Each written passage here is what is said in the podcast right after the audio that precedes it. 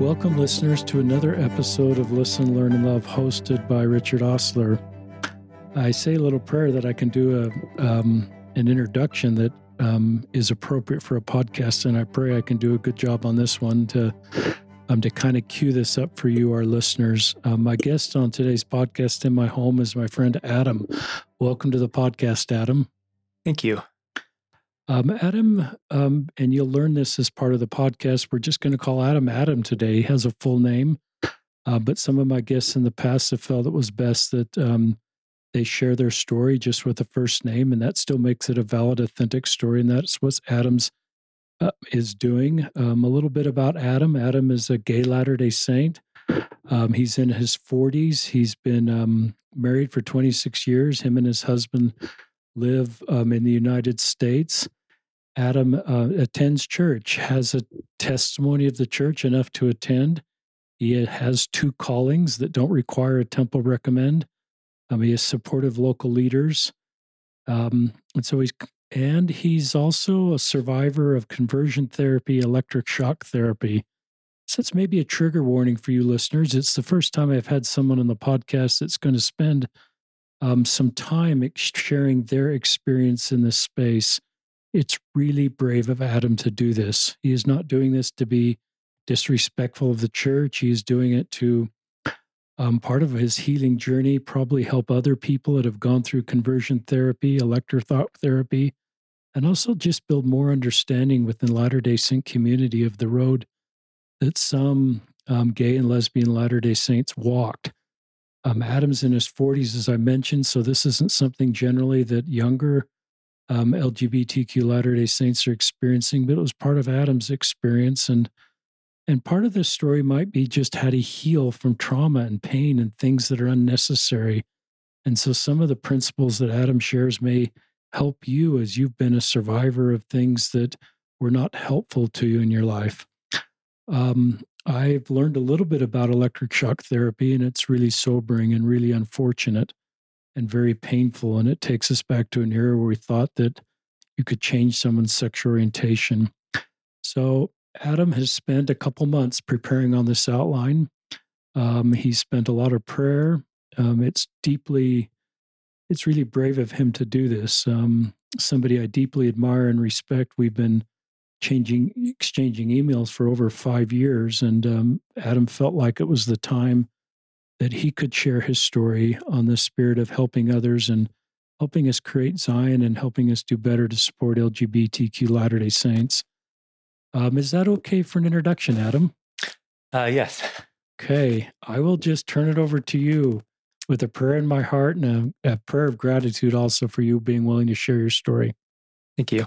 Uh, yeah, I've written everything out because I, there's a lot of detail, um, a lot of quotes that I wanted to use to help uh, explain it and explain why somebody would be willing to to do that. Uh, I want to begin first with a statement from the church that was dated October 2019. Uh, quote, Family Services has a longstanding and express policy against using therapies that seek to repair, convert, or change sexual orientation, such as from homosexual to heterosexual.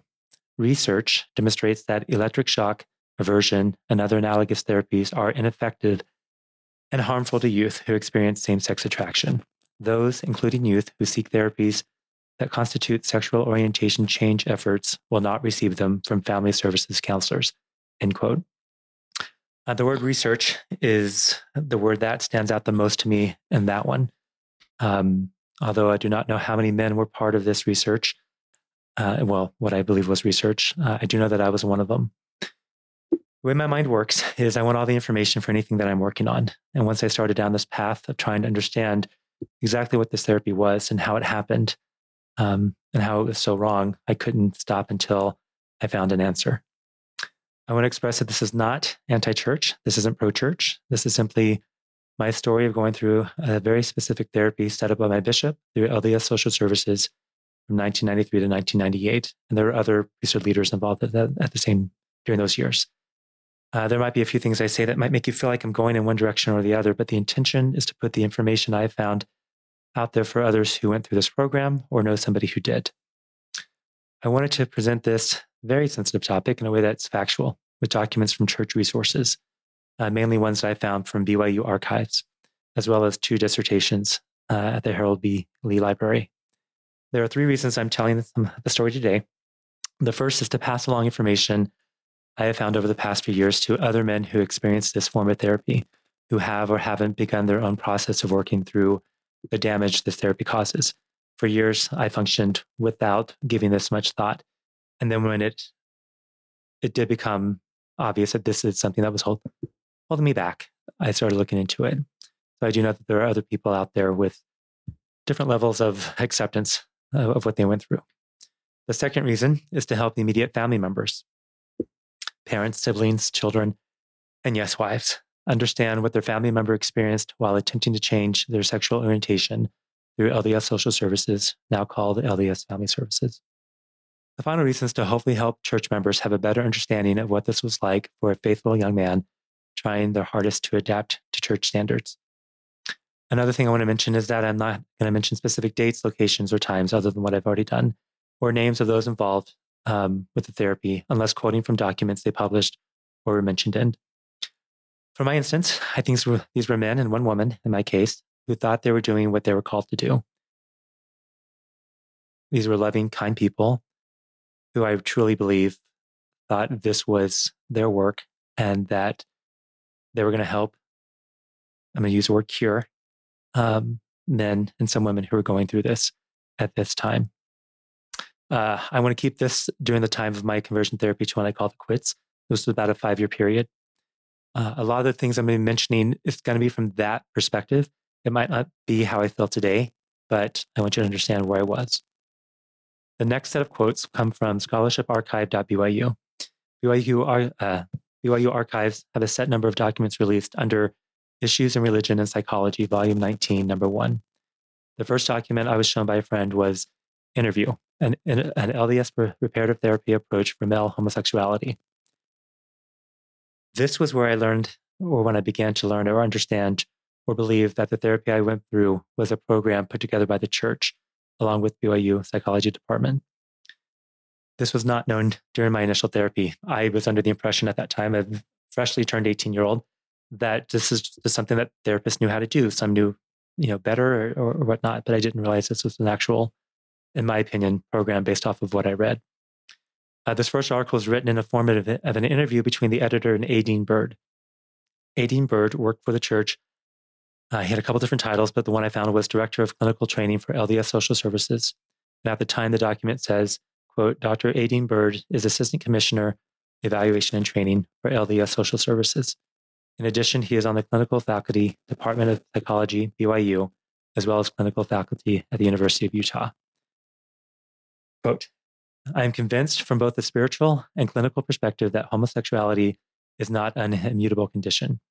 These men need to understand that their homosexual attractions are symptomatic of legitimate emotional needs that can be met appropriately. They need to develop non sexual, fulfilling relationships with heterosexual men to become more solid in their own masculinity feeling more secure in who they are. A very difficult task is assisting them in integrating the seemingly incongruous parts of themselves. Journal keeping seems to be a must with these men. It is a valuable source of information for both the client and the therapist. They submit journal entries, and I provide feedback in clarifying or a questioning way. Many of these men monitor their thoughts through this journal process. They practice skills such as assertiveness in appropriate settings. Most rebuild relationships with significant men in their lives, such as with their fathers. Many find through sports programs ways to feel more solid in their masculinity, which was often lacking in their early years. I should note here that I've never worked successfully with an LDS man who has homosexual struggles without a close collaborative relationship with a bishop or stake president. For LDS men, there are many spiritual issues, and these priesthood leaders have, a, have had a significant impact on the healing process. End quote. When I read this, it just, this was the program that I went through. Um, I still have my journals, and I'm looking forward to the day I can burn them. They are a source of pain, embarrassment, and shame. They've been helpful with this because I've been able to go back and pull from it uh, to give a better perspective about where I was. The next part mentions potential causation for homosexual attractions. This mentions now, this matches what I was told by the LDS social therapist. I remember one of the biggest questions I had was why? And then quote, for a variety of reasons, which may include early emotional detachment of boys from their fathers and or trauma from sexual abuse, this same-sex attraction becomes sexualized, preventing a normal transition. In essence, homosexuality is a pathological adapt- adaptation resulting from being stuck in this process and unable to make the normal transition to the next developmental stage. The next one, uh, the next entry is from BYU Archives again. Again, they released a series of, uh, I believe it was five um, papers. This one was called Homosexuality, an LDS Perspective. And this was from Ronald D. Bingham and Richard W. Potts. And it starts off with the question What factors appear to cause or at least influence a susceptibility toward homosexual attractions and tendencies? Quote The church's earlier position statement from LDS Church, 1981, uh, indicated church recognition that homosexuality seems to be influenced in part by unhealthy emotional development. The first four elements below were listed in that document as possible contributing factors. The fifth and sixth elements below are added by authors of the paper to reflect the statements from church leaders.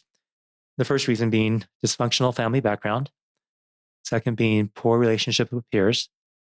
The next one is unhealthy sexual attitudes. The next one's early homosexual experience. The next one's selfishness. And then, quote, in a BYU devotional address, Elder Packer, 1978, expressed a possible link between selfishness and homosexual behavior. Quote, have you explored the possibility that the cause, when found, will turn out, will turn out to be a very typical form of selfishness, selfishness in a very subtle form, uh, end quote. And that was meant as a question, the last part.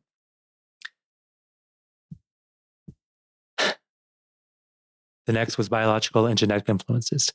Quote, some church leaders have strongly condemned simple biological or genetic deterministic explanations for homosexuality, that biological or genetic factors completely cause, determine, or predestine homosexual behavior.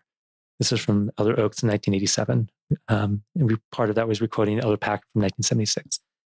However, these church leaders have also indicated a recognition of complexity of the problems associated with homosexual behavior and have not closed the door on, on the possibility that biological or genetic factors could predispose or make someone more susceptible than their peers to homosexual attractions, which place them at a higher risk for involvement in homosexual behavior.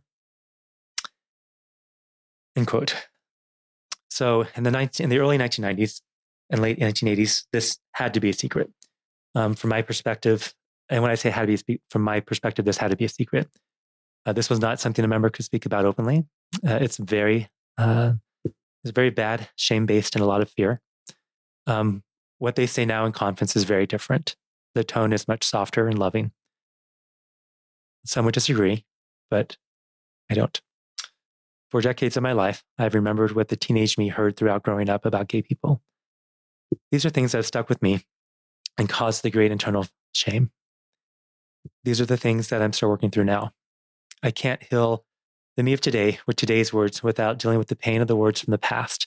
And this is just something I can't turn off. Some of the below quotes, while they, these may be difficult to hear with today's understanding, are reasons why I was convinced I could change.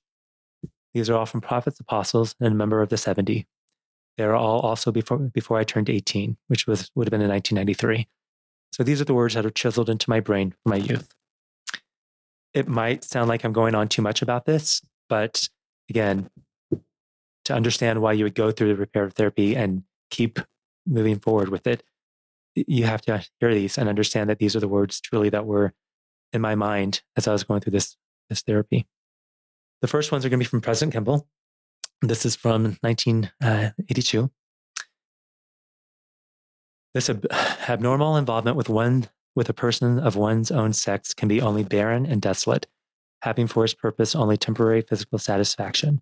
There is no future in it, but only a stirring moment and a dead past. There can be no posterity, no family life, no permanent association, and of course, of course, nothing that can give eternal joy. It is lonely because it is wrong and because it is selfish. Then, uh, 1982, President Kimball. Homosexuality and like practices are deep sins. They can be cured. They can be forgiven. Remember, the Lord loves you. The church loves you. We are most anxious to assist you. Next quote from President Kimball Homosexual practices are enslaving. There are those who tell you there is no cure and thus weaken your resolves and add to your frustration. they can be cured. They can be eventually forgiven. Your problem can be solved. A homosexual can change himself. So long as you tolerate this gay world and its degenerate people, you are in a very desperate situation and you are playing with the fire just like a child who might be pounding a bomb with a hammer. Homosexuality, homosexuality can be cured if the battle is well organized and pursued vigorously and continuously. President Benson, 1985. Certainly it can become overcome, for there are numerous happy people who were once involved in its clutches who have since completely transformed their lives. Therefore, to say to, to those who say this practice, excuse me, therefore, to those who say that this practice or any other evil is incurable, I respond, how can you say the door can not be, apologize. How can you say the door cannot be opened till your knuckles are bloody, till your head is bruised, till your muscles are sore? It can be done. 1981, Herman J. Rector, General Conference. If children have a happy family experience, they will not want to be homosexuals, which I am sure is an acquired addiction just as drugs, alcohol, and pornography are. Dallin H. Oaks, First, I believe, I didn't put the year, I apologize. I believe this was 1986. Uh, first, I believe in retaining criminal penalties on sex crimes such as adultery, fornication, prostitution, homosexuality, and other forms of deviant sexual behavior. Next quote Dallin H. I believe, 1988. Um, it would be desirable to permit employers to exclude homosexuals from influential positions in media, literature, and entertainment, since those jobs influence the tone and ideals of society. For the Strength of the Youth, 1990, homosexual and lesbian activities are sinful and an abomination to the Lord. The Lord specifically forbids sex perversion, such as homosexuality, rape, and incest. End quote. So when you're 14, 15, 16, 17, 18, hearing these types of quotes, um, loving the church and wanting to be um, a good Mormon boy at that time. Is the word we would have used. Um, hearing these, reading these, uh, you know, being that 14, 15 year old, hearing your teachers read these quotes, it's awful to go through that. So you're willing to do anything. You want to do anything. You want to you want to be what you're being taught to be a good Mormon man with a wife and six children and okay. In the statement, uh, there's another one, I apologize. Understanding and helping those who have homosexual problems. This was the church in 1992. Members are instructed to seek the inspired guidance of church leaders. However, they also suggest change is possible. There are those who have ceased their homosexual behavior and overcome such thoughts and feelings. These quotes, along with priesthood blessings saying I would change if I worked hard and had faith, made me put all of my effort into what I was seeing as a miracle. The goal wasn't to be attracted to all women, I just needed to be attracted to one. On a scale of sexuality, I was a 10 and still am. To this day, I have no idea what it felt like to be sexually attracted to a woman. As much as I thought I was talking myself into it, it never took. Um, I'm reading these to help everyone understand what I was hearing in my youth and why I hated myself enough to do anything that was asked, suggested, or recommended. In rereading my journals from that time period, my entries are frequently uh, based on my testimony of the church and wanted to be as perfect as possible in an effort to make up for my deviant nature. I wasn't perfect. I made plenty of plenty of mistakes, but I just kept thinking if I could just be perfect, this was going to at least make up for this this horrible part of my being. When I look back on my first journal entries at that time, after I spoke with my bishop, I told him immediately after my 18th birthday because I knew that at that point he couldn't tell my my family. Um, I was told how lucky I was that somebody had the church had somebody not too far away, and we can get this problem fixed. Journal entry. Bishop called me into his office. He said the problem is able to be fixed he said that there is someone in, I've, taken the city out, who can fix, who can help fix this. The miracle I've been praying for is finally here. He said, It didn't have to be this way, and plenty of people have been fixed. When I started the program, I started with the belief that this was what my Heavenly Father and Christ wanted me to do. I truly saw this as a miracle that I've been praying for and fasted for ever since I realized that what I felt didn't align with what the church taught. I realized it wasn't going to happen overnight like I had hoped, but I was more than, more than happy and willing to do anything that they told me to do so I could make this problem go away. I consented to everything. This was never forced on me. This was never something that the church said I had to do. When I first started the sessions, I was obviously very nervous, scared, and deeply ashamed that this was something I was even having to do in the first place. I remember in the first session, I asked him why this happened.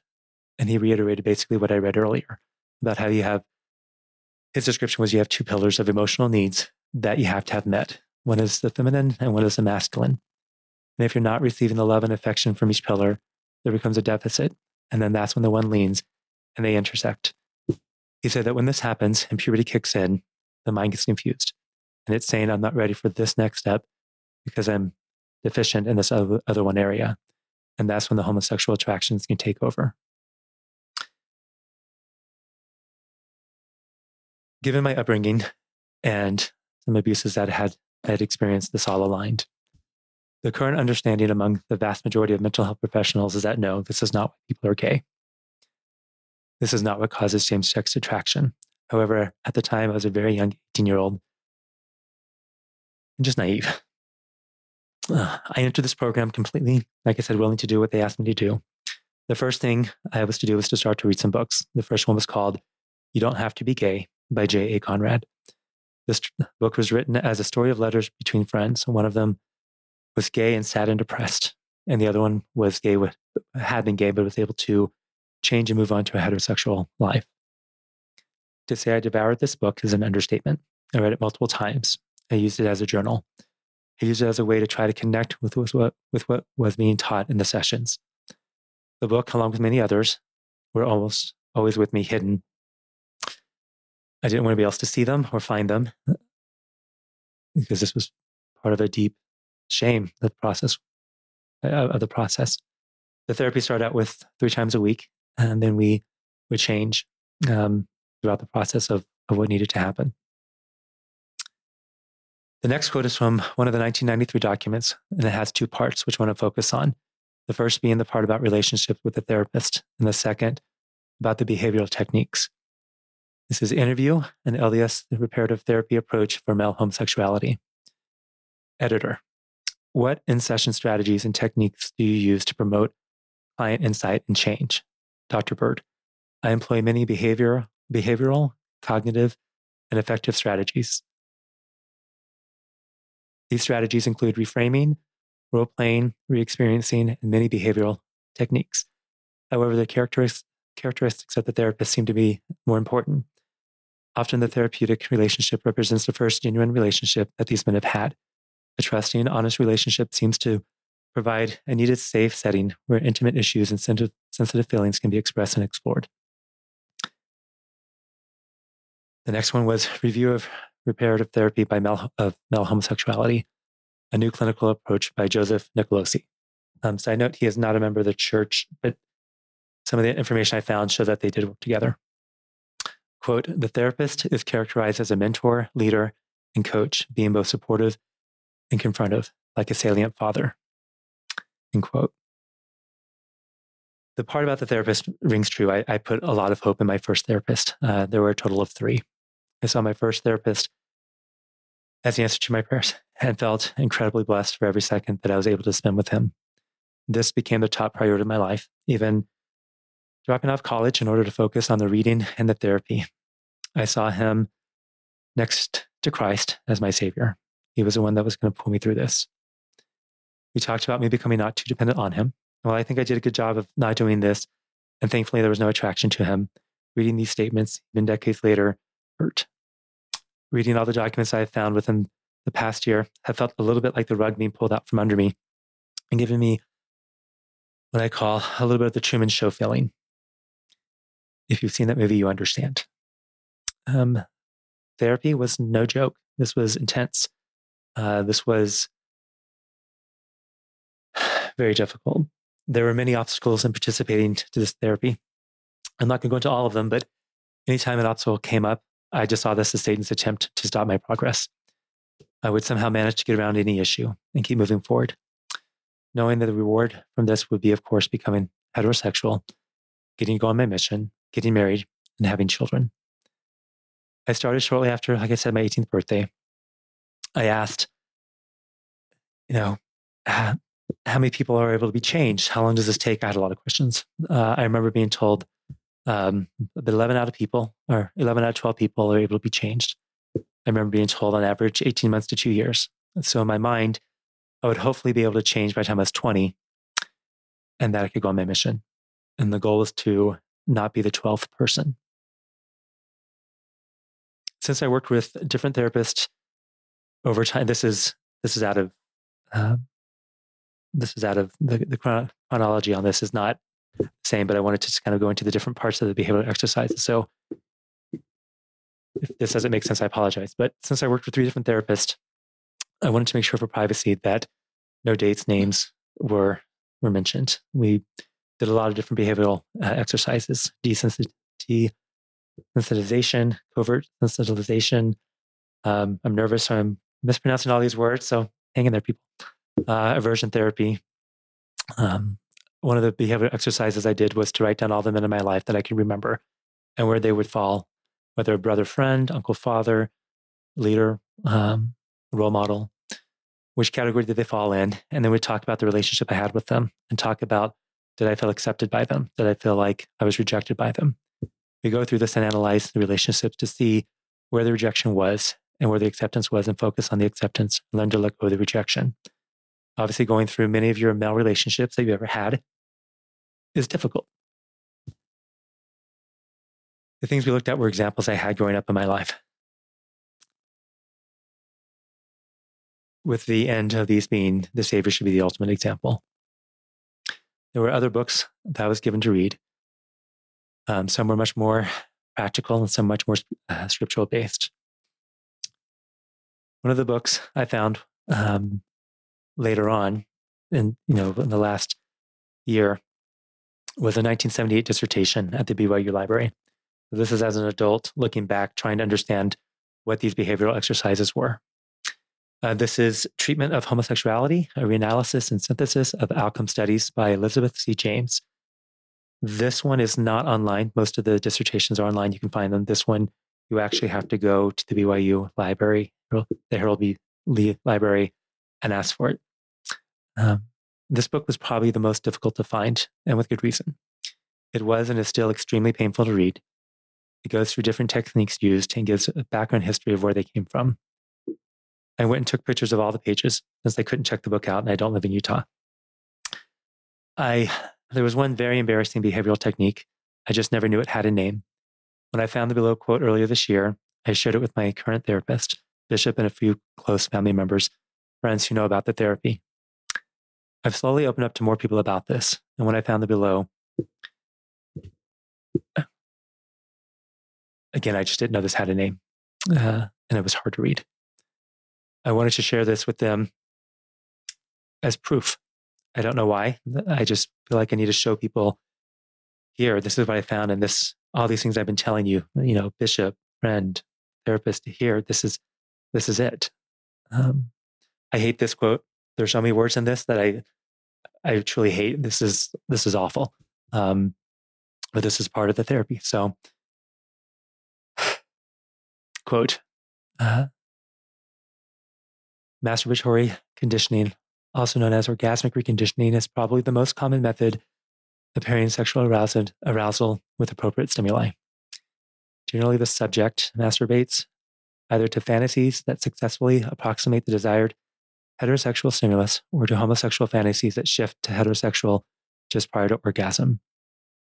Although this approach may be insensitive to the values specified on pages 10 through 12, the rationale for it is given as including the extinction of erotic arousal to homosexual stimuli by not permitting such fantasies to accompany orgasm.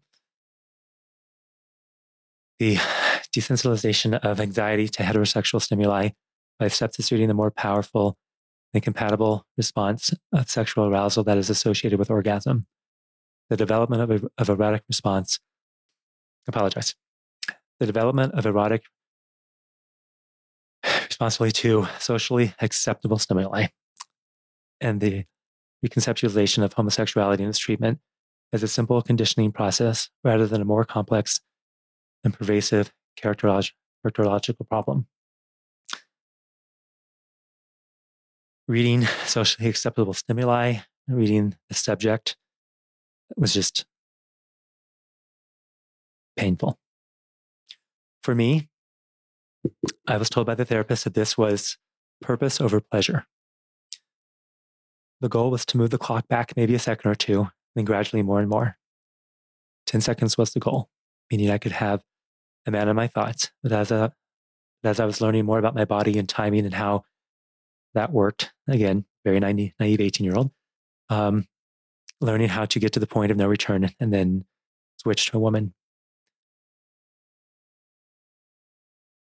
I was told to experiment with different types of women blonde, brunette, short hair, longer hair, more masculine women, etc.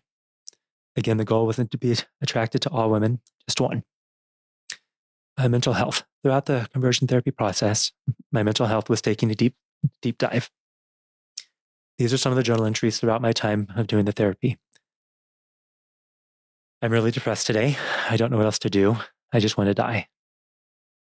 The next quote I don't want to live. I can't go on like this. It physically hurts. Next quote I don't understand what I'm going through. I feel like dying. Next, I really wish God would take me home. I wish I could die. I've been having fantasies about what it would be like to die and thinking how I could do it. And the last one. Lately, I've been feeling really close to death. Feels like a part of me is already there and just waiting for the rest of me to get there. The next part um, uh, electroshock therapy was first recorded happening in BYU at a 1976 dissertation by Max Ford McBride. The title is Effect of Visual Stimuli and Electric Aversion Therapy. Uh, before I, I want to say that President Oaks said in 2019 that this didn't happen while he was president at, at BYU. This is tricky, and I've tried to figure out how to word this because 1976 is he was the president at the time. And this is where we just give grace and say that we understand that President Oaks was a president of a major university and very busy and just simply not expected to know about every experiment. Um, the dissertation gives the information, it speaks for itself. Um, I've wanted to find documents regarding the 90s version of this, but I haven't been able to. Uh, that being said, I've had a chance to speak with a few other people who went through this 90s version of electroshock therapy. I've been very hesitant about what I was going to say. Again, the feeling of needing proof for every part of this is something that I don't understand. Um, but with each step of the way, when I found a document or part of a dissertation, it has helped immensely as it somehow validated the experience. Um, so I'm going to say this is all allegedly and based on my opinion. Um, since I don't know the people personally that I spoke with, simply find them through support groups uh, or other times maybe they mentioned they went through this. So I have no way to confirm those stories. Um, so again, these alleged experiences based on my opinion. Um, each of the stories was very similar, which was really like I felt horrible for these men as I was hearing these stories, and then recognizing that they were mine. Um, this did not happen through LDS Social Services. Uh, everyone I communicated with was referred to by their church leader. I originally put in detailed descriptions of what it was like, but decided to keep it simple for my sake and for yours. The basics. Um, pornographic magazines or videos were viewed, or fantasies were discussed, and then the shock would occur. Um, there's obviously more than it, more to it than just that, but I think that's sufficient. Uh, I said I would do anything to, uh, to change, and this is what sorry, at the time this was happening, I said I would do anything to change, and this is what Christ needs me to do to align myself with Him. Then I'll do it. Uh, there was a, a really big sense of urgency to do anything to get get to change. Again, I was afraid of being the twelfth person. This was something seen as holding back my eternal progression, and I had a very strong testimony at the time, although I didn't realize it.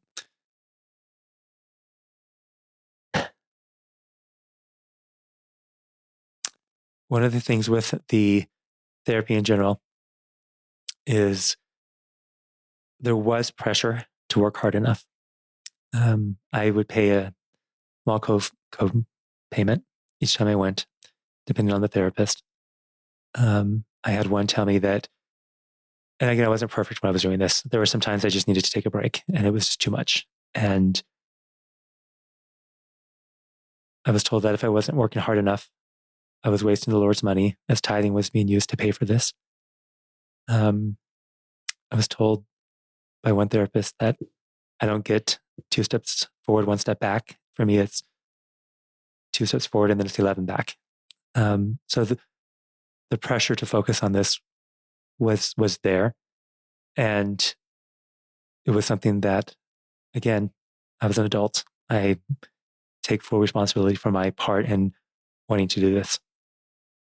Um, going back to the first quote I gave, the church says it has a long-standing policy against these types of therapies. They've been proven to be ineffective and harmful. Trying to reconcile my opinion of being one of these uh, research, one of one of the ones who participate in the research, um, has been very hard, um, especially now seeing that the church says it's harmful. Yes, I can say it's incredibly harmful, and I'm still dealing with this, trying to work through this decades later.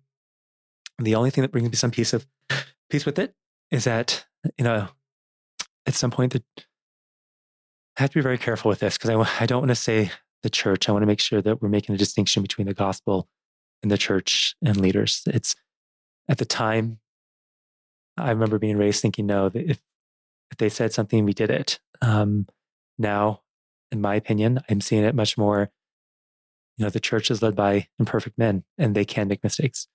Um, this simply wasn't my understanding as a child and as a youth. So to see that as an adult it's been something that i've really had to to try to reconcile as this it just it, it really affects being able to trust the priesthood. Um, why couldn't they have had these answers in the 90s? Why did we have to go through this? What is this what Christ wanted us to go through to understand that no, this doesn't work? Um, it, it's it, it, plays with your head when you're trying to be um, when you're trying to come to peace with your your faith. It's my faith is a part of me. It's it's a very large part of me. So what I say now is, and this is, I'm sure I'm saying to you, sometimes I listen to some of the people that are on your podcast who are younger, who are going on their missions as openly gay men. And it's, I'm very happy for them. Um, it's very, I'm very thankful that they don't have to go through this. Um, uh, I would, I wish I could have been one of them that didn't go through this process. Um, but I think to myself, current generation, they don't have to go through this process. Um, uh, but the feeling of being uh, spiritual collateral damage is pretty intense. Um, I went on my mission. I came back. I began attending the y, YSA ward. Um, still, you know, gay. Nothing, nothing changed. I really had hoped that it would change on my mission. I, I was looking forward to my mission as being some time where I didn't have to think about this and just put that off. Um, there were a few therapy sessions on the mission. So I feel like that detracted from it. Um, so I came home and there was one church friend that I came out, uh, came out to. Uh, she saw the conflict that I was going through, trying to follow what I was being told, mainly to get married to a woman. Um,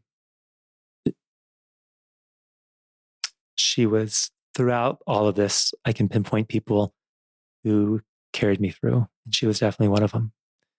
Uh, I was very depressed, trying to first off find a way to to start my life, trying to figure out which which path. The bishop I had at the time told me that I needed to get married as soon as I could because once I knew a woman, the rest of it would come into place and change. I remember telling him that okay, this doesn't sound snarky. I don't mean for it to, but this was just at the time. I told him, Your daughter's about to turn 18. I'm going to ask her on a date. And he said, Not my daughter. And I said to him, That's my point. It's always going to be somebody's daughter that I'm doing this to. I'm taking away her agency. I'm paraphrasing, but this was what the conversation was. I asked him if I should tell the woman that I'm going to marry that I'm gay. And he said, No, because she would doubt your priesthood authority, uh, doubt your priesthood authority what he said set me up for one of my deepest and darkest depressions. Um, I left church that day, and while driving home, made a decision to end my life at this point. I'd put five years into changing my sexual orientation. It hadn't changed, and I, I just didn't see how I was going to make this work. When you become truly suicidal, logic goes out the window.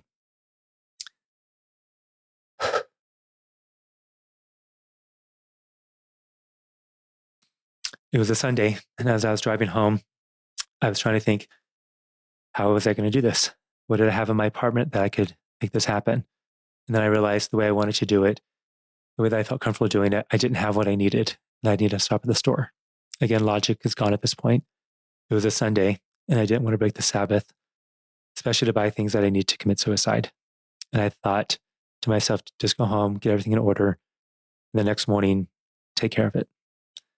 Thankfully, the next morning I woke up and that phase had passed. The company I worked for at the time, to get a transfer, it would take, you know, a couple months. I knew that something needed to change. I went into work. I started looking for jobs, and I found one in a different city, about eight eight hours away. I told my friend. She said this is going to take a while. I applied on a Monday. I had an interview on Wednesday. Got the job offer on a Thursday. And on Friday, I was driving up to look for an apartment. I prayed about it. And I felt like this is Heavenly Father's answer. You just need to step away. Um, when I left, it was,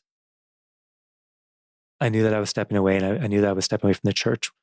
And I thought to myself, give it six months and see where you're at. And if it's as awful as you think it's going to be, then end, it, end your life uh, I moved to Atlanta.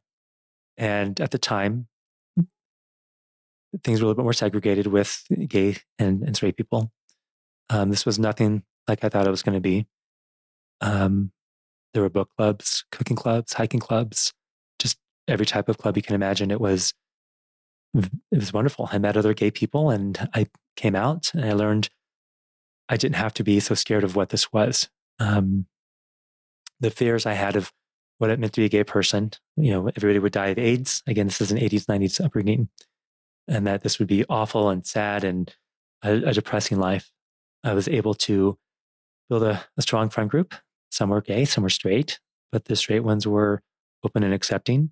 And it was the first time that I really began to come to peace and find happiness. Within weeks of moving there, all suicidal thoughts that I never thought would go away were gone. I remember taking a razor from uh, one of my father's bows at the age of 12 to my wrist in a closet.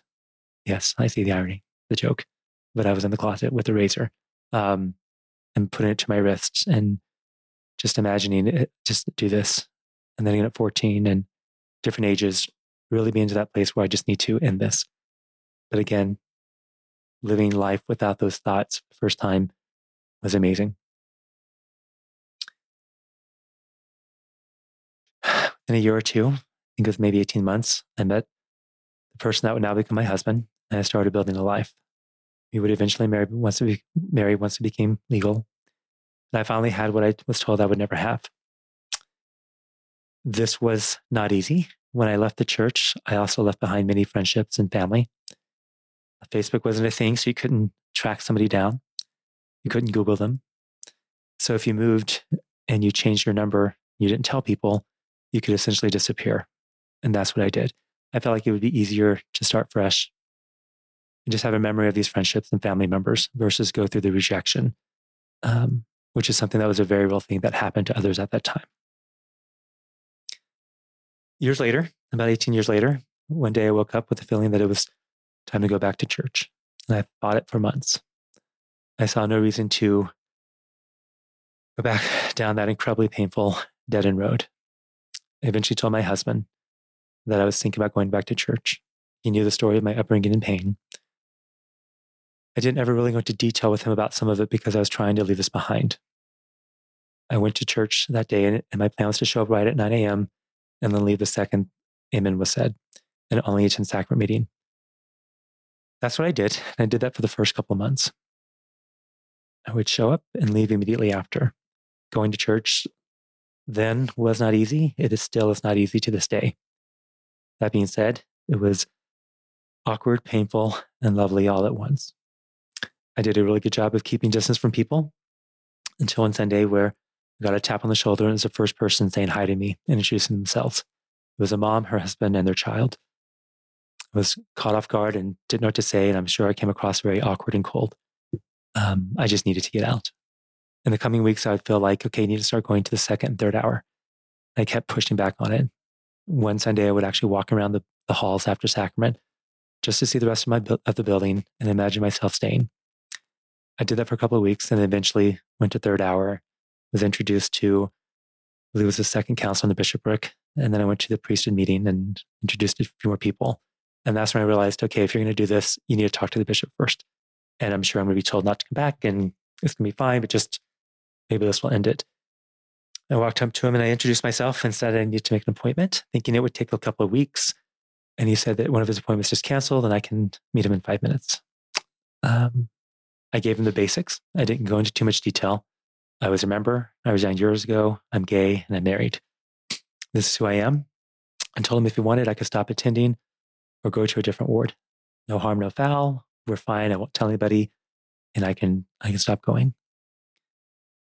He said, I want you to feel free to attend anything you want along with your husband. And if anyone says or does anything that makes you feel uncomfortable or unwelcome, to please call him, tell him, and he would remind them what it uh, means to be a Latter day Saint. It's in that moment that I felt like, okay, this is a word I, I can attend. I gave myself a rule that I would attend as long as the suicidal thoughts didn't come back. And I began to make this incredibly diffi- difficult process of attending church. Um, trying to say this in a way where it doesn't do. Going to church sometimes feels like what it would feel like going back to an abuser's home. And I know that sounds a little dramatic, but that's what it feels like. Um, to this day, I I sit with a friend and her family, and I think she's caught on that if I get there five minutes before I'm having a good day, the majority of the time I'm walking in just before 9 a.m.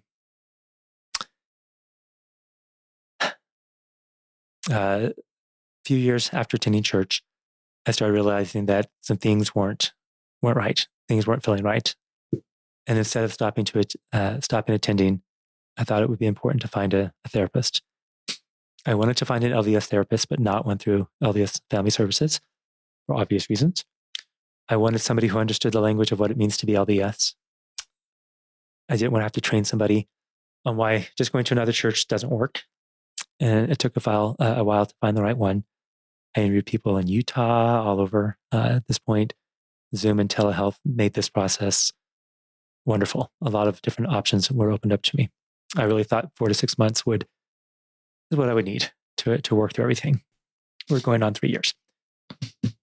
Um, when I first started in the conversion therapy, past sexual abuses were discussed. However, in my opinion, it wasn't discussed in a way to help heal from them, but only to show how early childhood sexual abuse is part of what maybe made me gay. For example, you were introduced by sexual to sexual acts at such a young age by a man. So that's what you thought you're supposed to, to do, and that's what's supposed to happen. Fortunate with my story, there were three different people who throughout my childhood uh, were sexual abusers. Um, there was a general conference talk that years ago that basically said victims of abuse need to eventually take part their uh, take their part of the repentance process. Uh, this was damaging. This this has always made me feel that even as a four five year old, there was some part of it that was my fault. Still working through that. I loved when we had our we just got our new apostle. I've listened to his conference talk many times, multiple times a week, sometimes. Uh, the part where he says, "It was not, will never be your fault," was quite healing. One of the things that kept me that kept coming up in current therapy was a conversion therapy. I did not expect this. I I just thought there were other things I needed to work on, but denial is a real thing, and it, I just didn't realize how much it affected me. It felt like the proverbial onion with layers and more layers being peeled back, thinking it was going to be done, and then another issue, and then another, issue. I would go to my journals, and I would, would feel like I was there again, going through these behavioral exercises the shame of it, the massively embarrassing parts of the therapy. This is when I began trying to trying to understand how this happened. What were they thinking? What was the data that they were giving? The who, the what, the when, the where, the why. When I found all the documents that, in my opinion, clearly showed I was part of a program designed by a few within the church with the assumption that this was something that could change, I was devastated. I felt like a guinea pig. Again, spiritual collateral damage. I would look at the names of the people who would write or have part of these documents, and then I would Google them and find more information and then more. I've been able to find other men who went through this program and share some of the documents. And one of these men that went through it about the same time that I did, who did it, say, quote, the right way, which means he married a woman in the temple and has children and didn't tell her. When he finally did tell her years into the marriage, she was obviously devastated. When I showed him these documents and papers, he said that he needed to show his wife and his family members. He's still deeply in the closet. And he said he feels like his wife and family don't understand, you know, what he went through. And that is when I had the feeling that I needed to talk about this. And that's when emailed Richard to say, okay, I think I'm ready. I think you had emailed me maybe a month before. And I said, no, I'm never going to do that. That's never, I'm never going to be able to do this.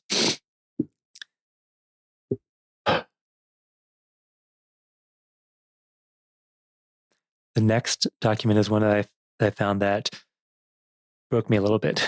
Um, this is a document that I'm guessing was meant for leaders to make them feel comfortable sending their gay members to a therapist. This again was the 1993 Homosexuality and LDS Perspective. Members often need professional help from qualified therapists who, quote, I apologize, quote, member, members often need professional help from qualified therapists who understand and honor gospel principles.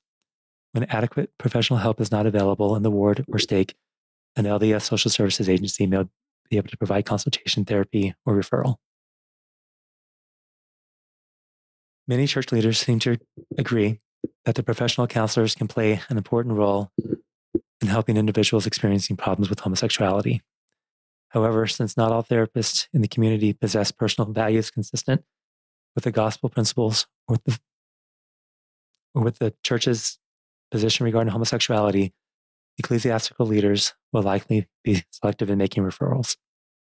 And then this is a paragraph that the church has supported efforts of LDS social services and other consulting professionals to research the issues and to offer a reparative therapy approach, which assumes that homosexual behavior can be changed. a therapist who acquire appropriate preparation can counsel individuals who struggle with homosexual problems. and can serve as a useful resource to such people and ecclesiastical leaders. When I read Assumed the first time, that is for me when I realized that Heavenly Father and Christ had nothing to do this to do with this. I think during uh, all the research, looking at dissertations, the papers, I think I realized at that moment that I was waiting for them to put something in there saying, We've prayed about this, we fasted about this, this is what Heavenly Father wants. And so when you read this and see the word assume, assumes that homosexual behavior can be changed. It was just a very hard pill to swallow.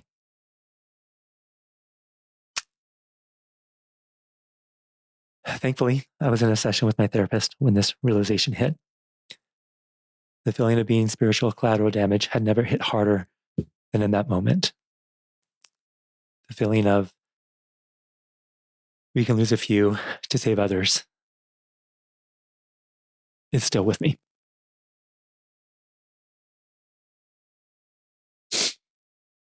Okay. And the next one is going to be this is not part of the 1993 documents. This is 1996, Jeffrey R. Jensen, Homosexuality, a psychiatrist's response to LDS social services.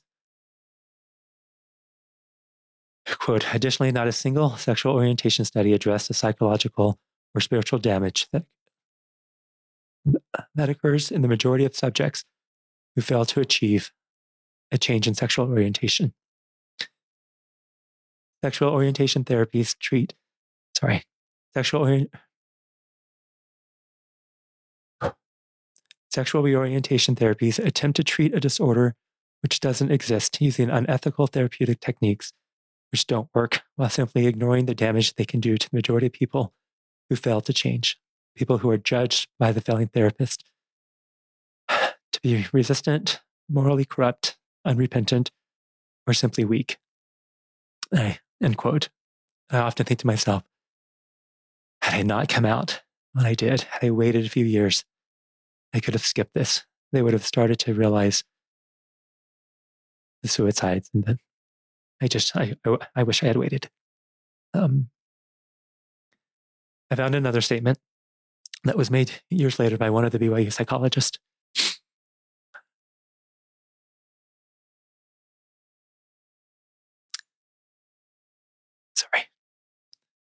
And this was much later in his career.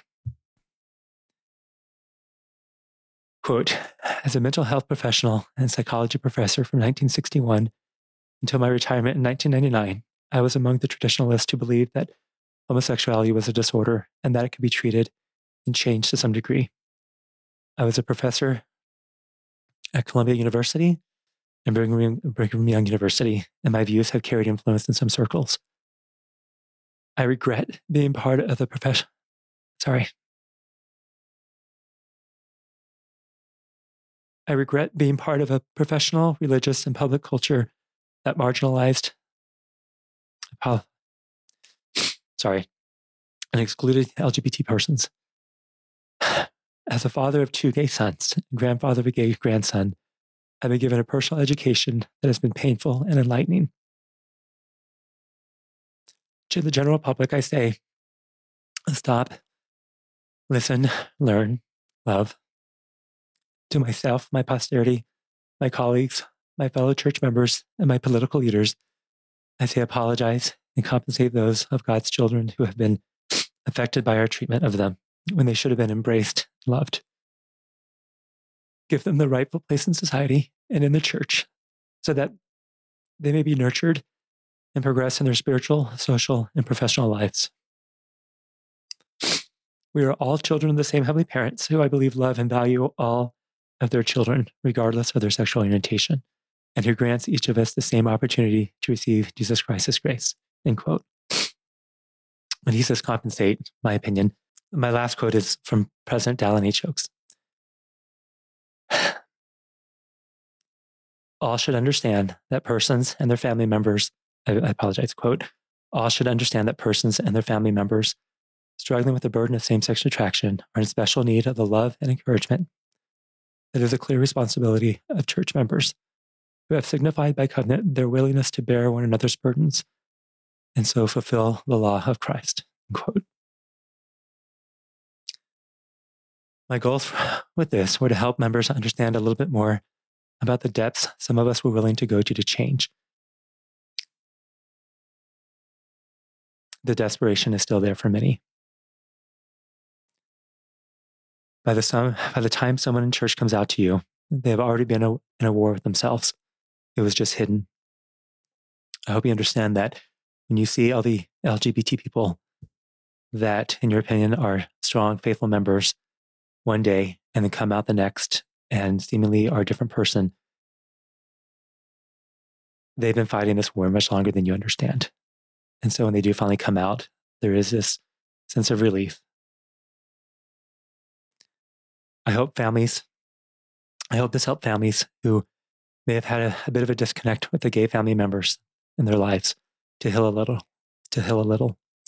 After learning what their loved ones have experienced, especially those in mixed orientation marriages who didn't tell their spouses. During that time frame, many of us were told not to tell you. I know what I was told, and this is what I was told I needed to do not tell her.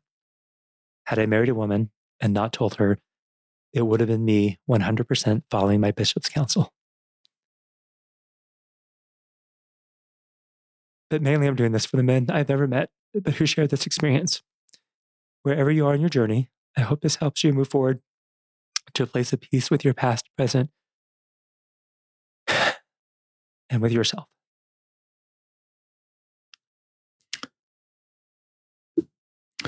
Thank you, Adam.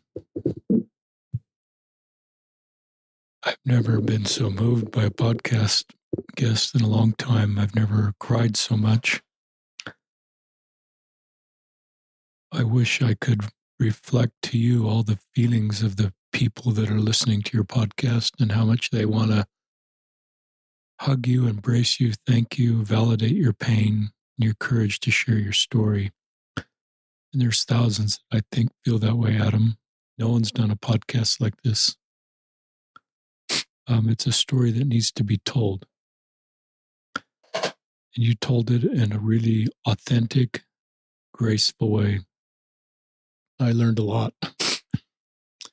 These are some of the things I wrote down, listeners, like I usually do, is um, just the word shame, the immense shame that this whole process caused you to feel, even that it's a sign of selfishness. And this journal that you read from, and you talked about burning them someday, and maybe that'll be part of your healing path is get to the point where you can burn them. But the shame that was created because of something outside of your control. Um, then you said this line you can't heal without addressing the pain of the past. And I believe that's true individually as an institution of the church. I think to heal from the past, we have to talk about the past and then teach what we taught in the past so that everybody's clear. And you've shared it through your own personal journey where we are as a church and where we were. Um, but we have to own our past to move forward. We have to talk about this past, and it makes us uncomfortable and but it's part of our baptism covenants to more and bear comfort and know the the journey you went through as an innocent Latter-day Saint. Those journal entries, you know, one you said is I'm can't read my writing here, listeners, as I sometimes say, I'm deviant by nature. No one should feel that. And I recognize that's how you felt because of the quotes. You do a good con- job of providing context of why you felt the way you felt. of course, you'd feel that way, you know, because that's you're trusting adults in your life that have ex- experience. I'm using that in air quotes with how to solve this. And you're obviously very trusting, like anybody would be at that age. And so um, it's logical that you would feel the way you feel. Um, and that your reward for all of this and your mission would you become you would be heterosexual. Um, I love the grace you gave to at, at I love that you uh, quoted what our church leaders said. That's public record. I love that you quoted from the BYU dissertations. That's just public record. Um, my feeling as an active Latter day Saint is we need to talk about that as part of our ability to move forward. So if some are uncomfortable, I would invite you just to join me and be uncomfortable. Um, you've had to live this, it's almost cost you your life. it's okay for the rest of us to be a little uncomfortable with hearing the reality of your life if we're serious about our discipleship as members of the church. Um, a couple times in my life, people have used the term spiritual collateral damage.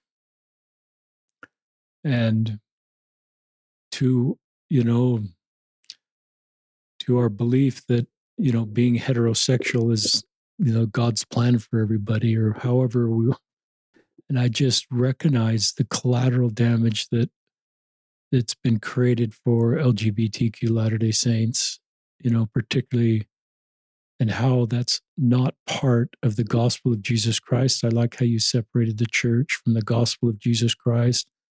I don't believe it's part of God's will. You know, listeners, I talk about everybody needs to look in the mirror and feel how they're created is intentional.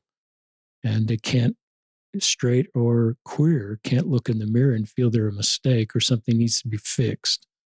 And I recognize that that wasn't possible when you were growing up. Um, I appreciate you being honest with your suicidal thoughts and how you found hope and healing and that experience with your bishop. And I love the way you framed that. Would you like me to marry your daughter or date your daughter? that that made it pretty um, real for um, listeners.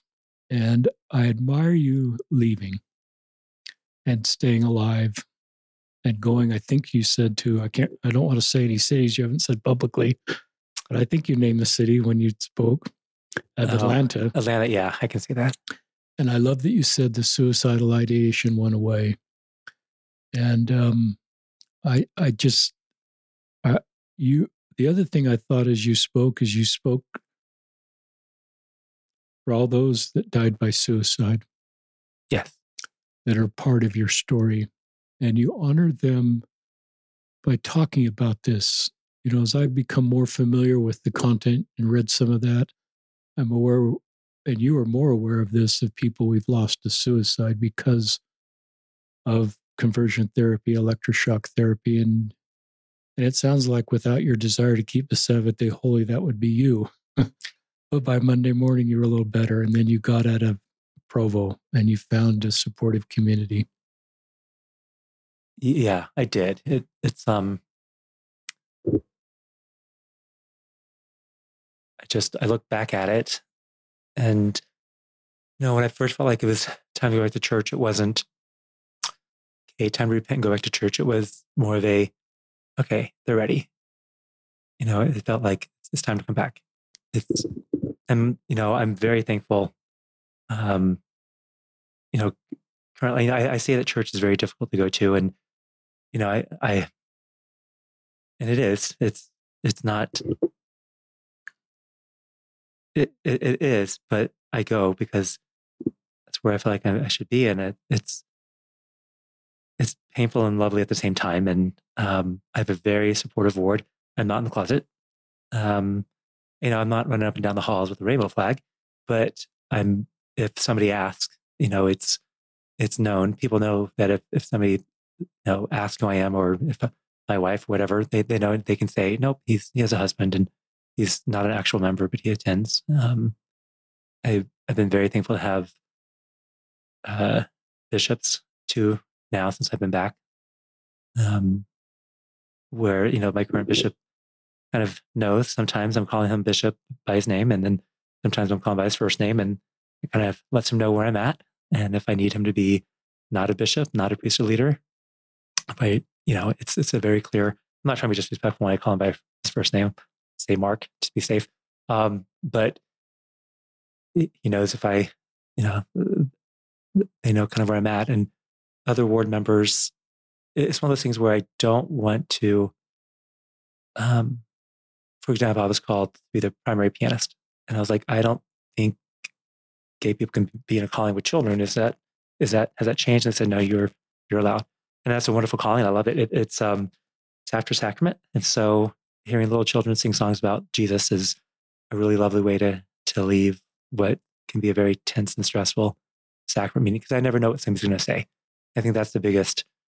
It's like okay, they can get and say things I've heard in the past. Is that going to happen again? Um, I'm rambling on again. Sorry, but it's I, am very thankful for the for the ward that I have for the understanding. And if they're not supportive, I've only had one small little incident in five and a half years, tiny. Um, but I think for the most part, if they're not supportive, understanding, they just tend to, you know, be quiet and leave me alone, which is great. And if they are supportive, that's known. So, um, the one thing I wanted to say about the, the electroshock, I, I want to make sure I said this. I blocking all this out already. The 90s versions, you were referred to somebody else. Um, it, it, was not through LDS social services. Um, just want to make sure that that's clear. I just, I want to be as factual as I can while saying allegedly and my opinion and everything else because I, I, can't find the documentation that supports it. Um, I just wanted to make sure that I made that clear. I don't know if I did or not. You've done, a, I think, a really good job of wanting to be factually accurate um, and also honor your own story. Um, and the level of preparation, I've also, this is a credit to you and also a sign of the pain. I've never, you, you're a guest that I could just sense the pain of talking about this. And I don't think that's a sign of weakness. I think it helps me understand the pain of what you went through.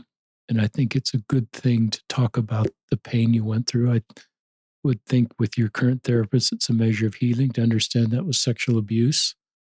And I think this is, I just admire you for talking about it.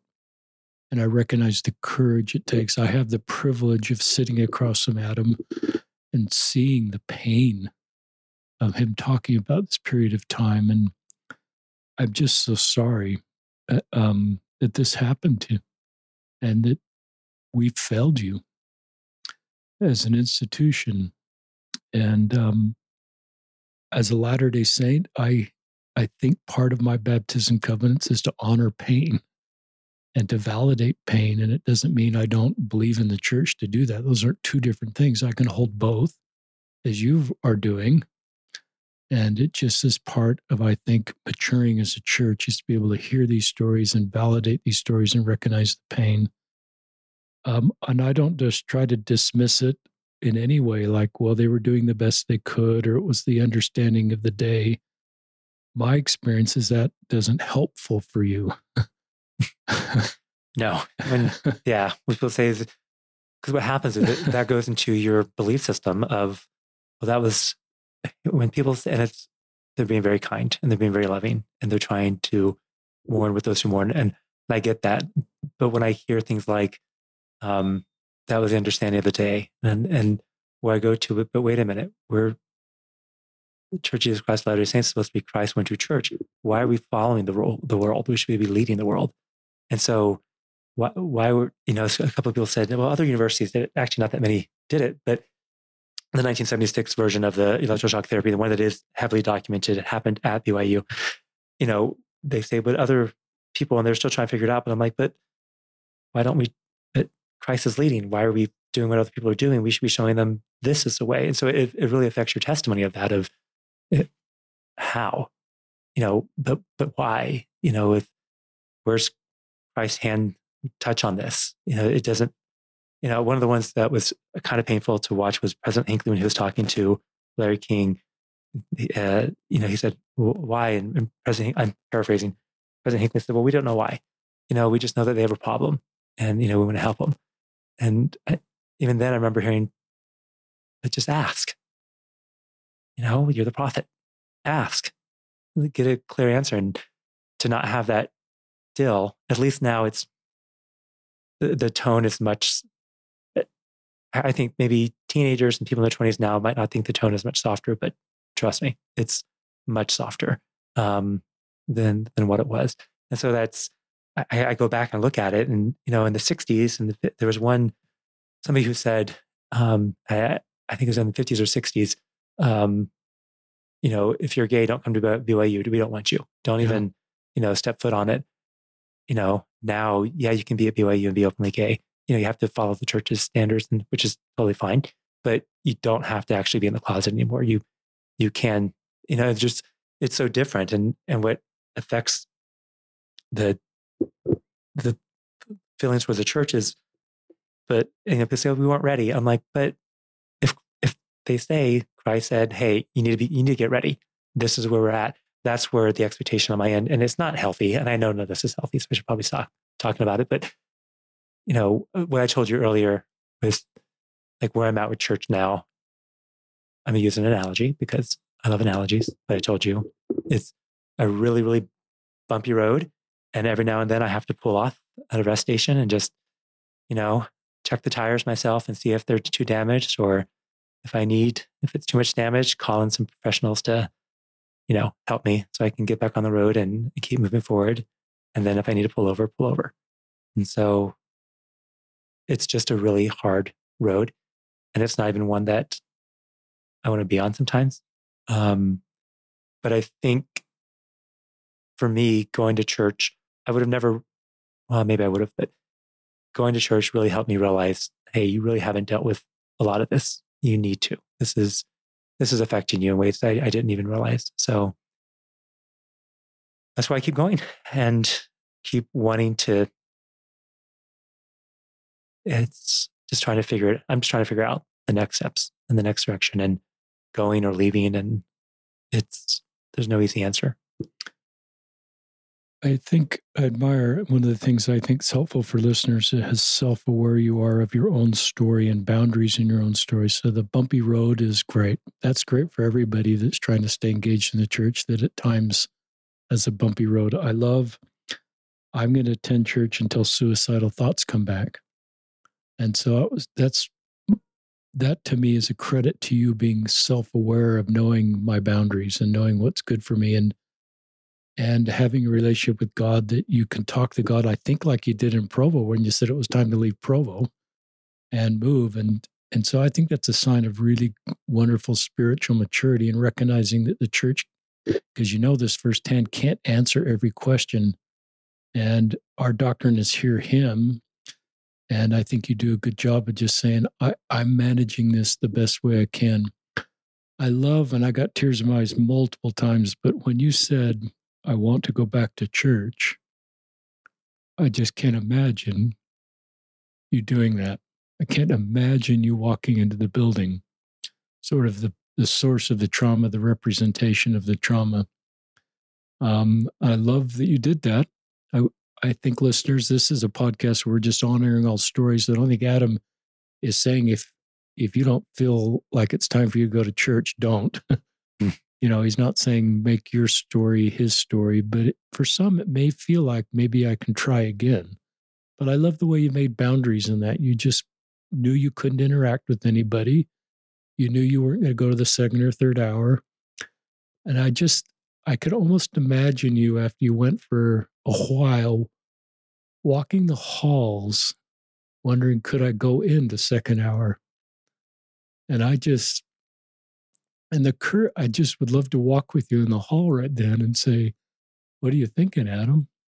You wouldn't have told me because I'm, but the courage to just sort of walk around the hall and wonder, can I go to second or third hour? And then, I, you know, whoever this bishop is, he ever listens to this podcast, to have a priesthood leader and respond the way he did. After priesthood leaders respond in un- really painful ways in your earlier for him to respond like you were transparent with him.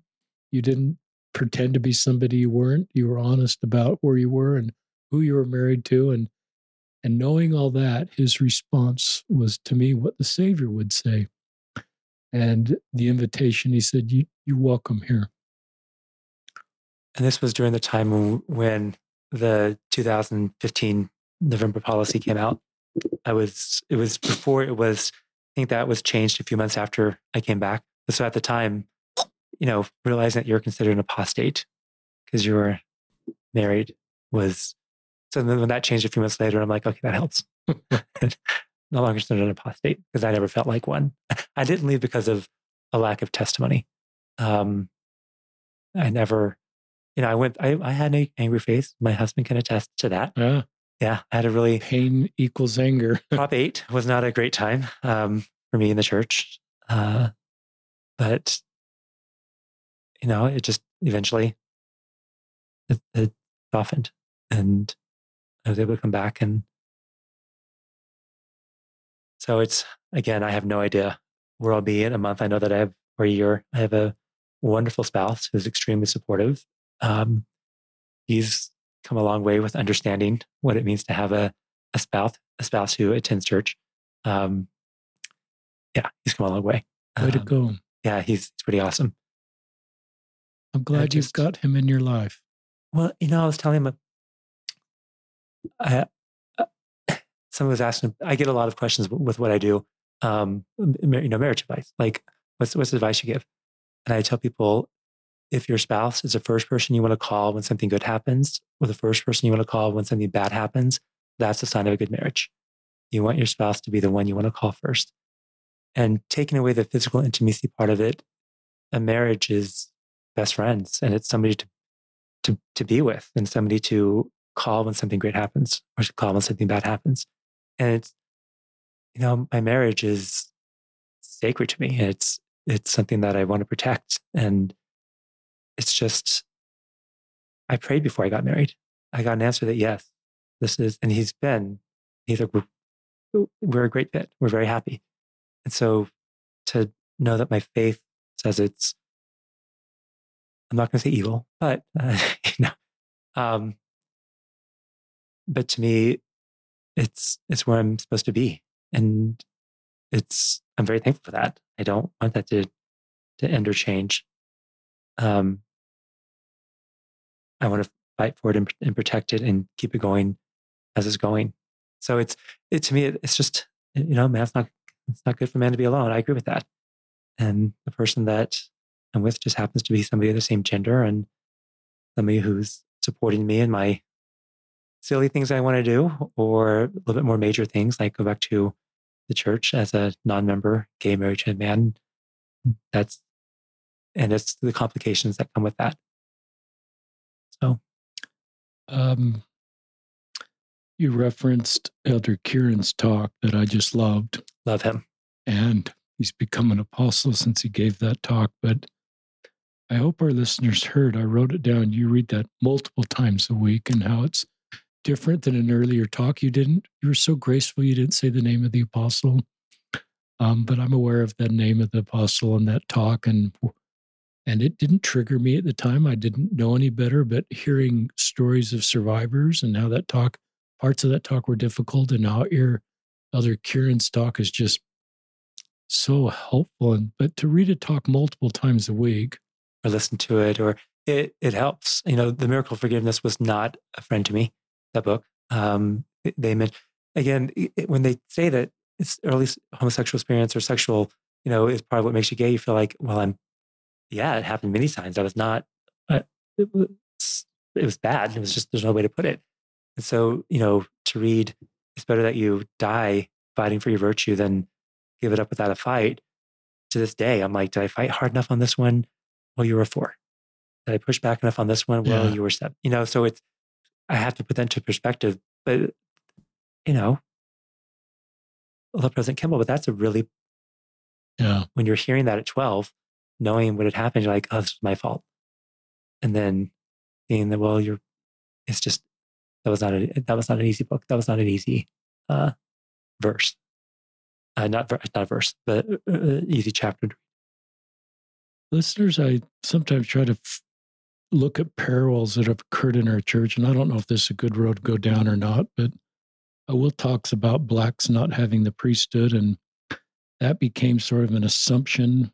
Um, the more I read about that from Brigham Young, it wasn't um, the way it was with Joseph Smith. And then once it became the assumption or the this sort of there's no scripture, there's no revelation that said this is black shouldn't have the priesthood. It just became sort of the assumption of the day or the doctrine of the day. And then for decades later, we just wrapped doctrine around that and assumptions and theories, and it became the standing belief of the day. And until we were curious as church leaders and we were open and asking questions and we had new light and understanding and and Bruce R. McConkie went to BYU and said, We were speaking with limited understanding. Forget everything we've said about this topic in the past. We were speaking with limited understanding.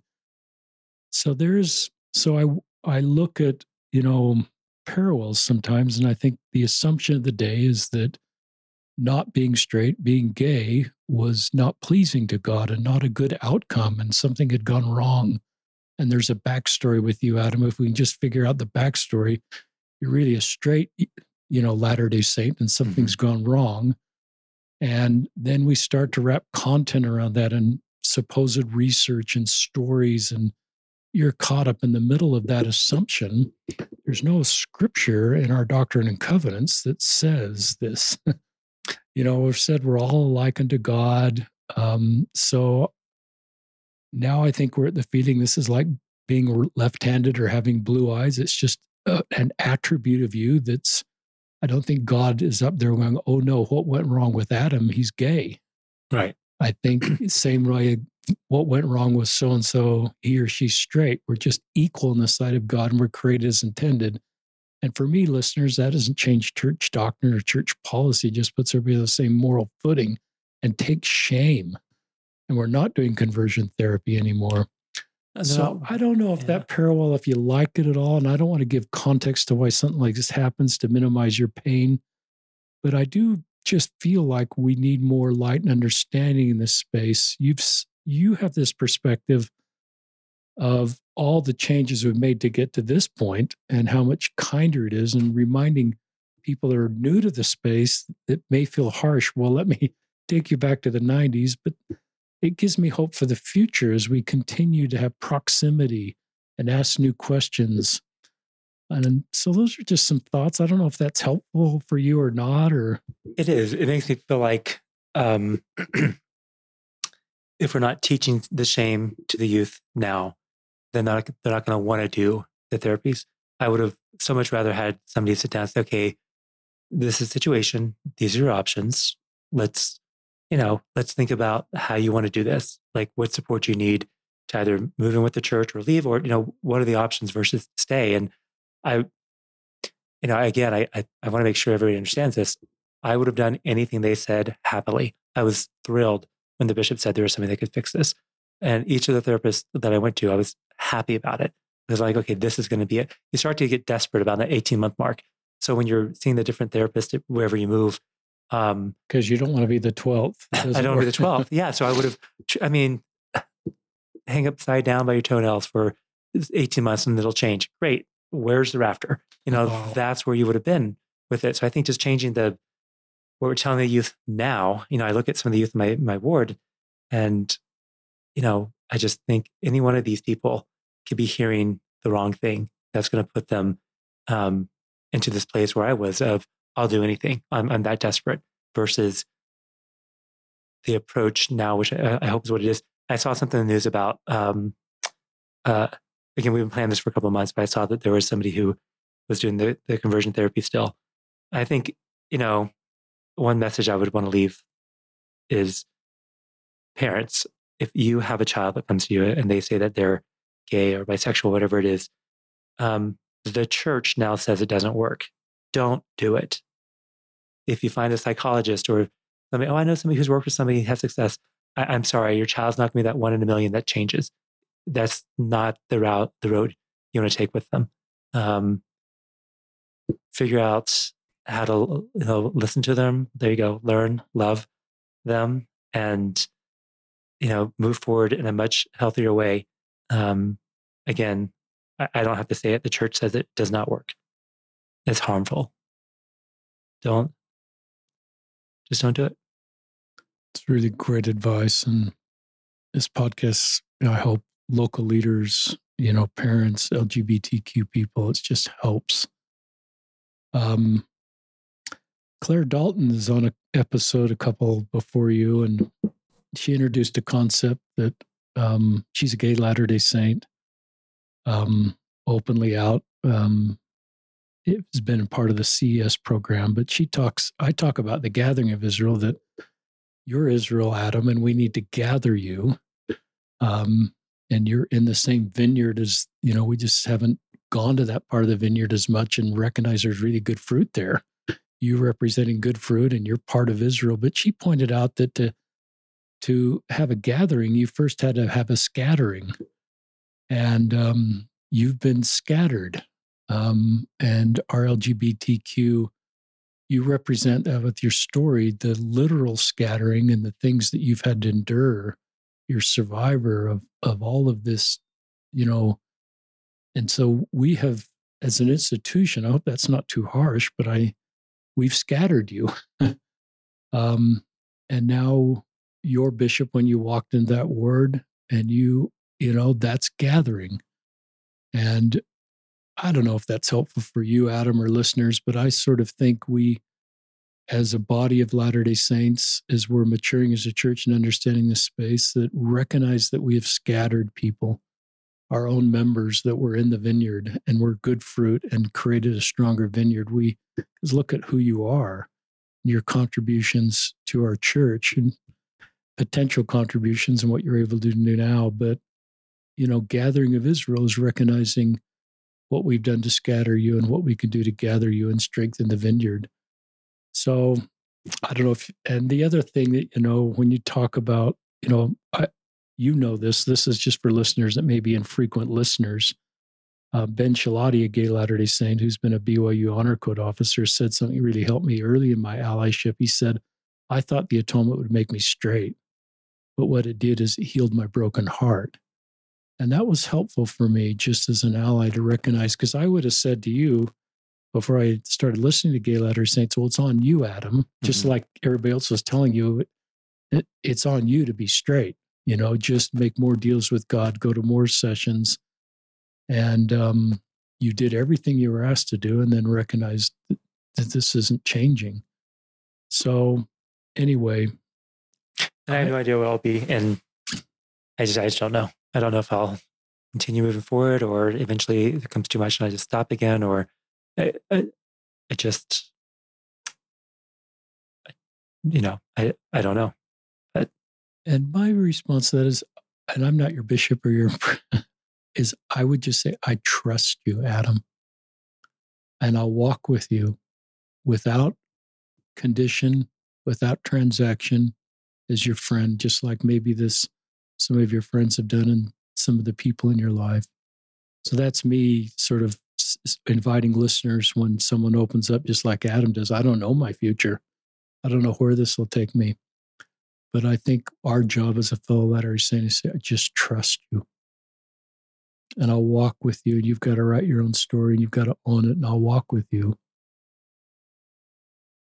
You're really brave, Adam. You're one of the bravest guests I've ever had. And you may not like that language, um, I am thinking of all the other people that have gone through conversions therapy and and electric shock and and you represent them and I think that's a good thing.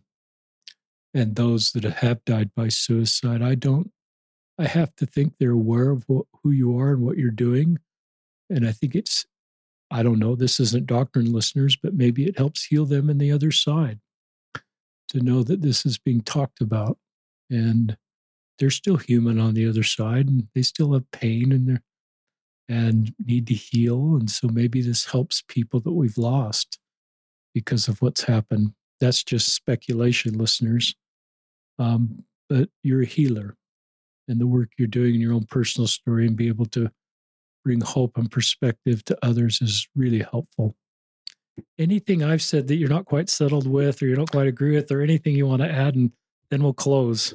No, I'm uh I never thought I would be doing this podcast ever. I never thought I'd be talking about this publicly. Um but you know I am. Here so you are. Take it and you know the perfect time for you to do this. Now I'm going to go into hiding for the next couple months. We're going to link in the show notes. Um, just check out the show notes for one of the BYU studies.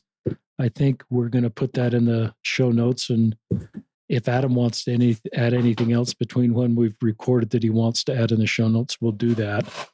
And um, just grateful for Adam being on the podcast and anybody that's in your circle that supported you. I think Adam and I are grateful for you for the work you've done to help love Adam and support him. Your husband, if he's listening, I love the way he talks about you as um, in the context of you've got to your spouse is the person you should turn to first when on your best days and your worst days. And you have a wonderful, healthy marriage.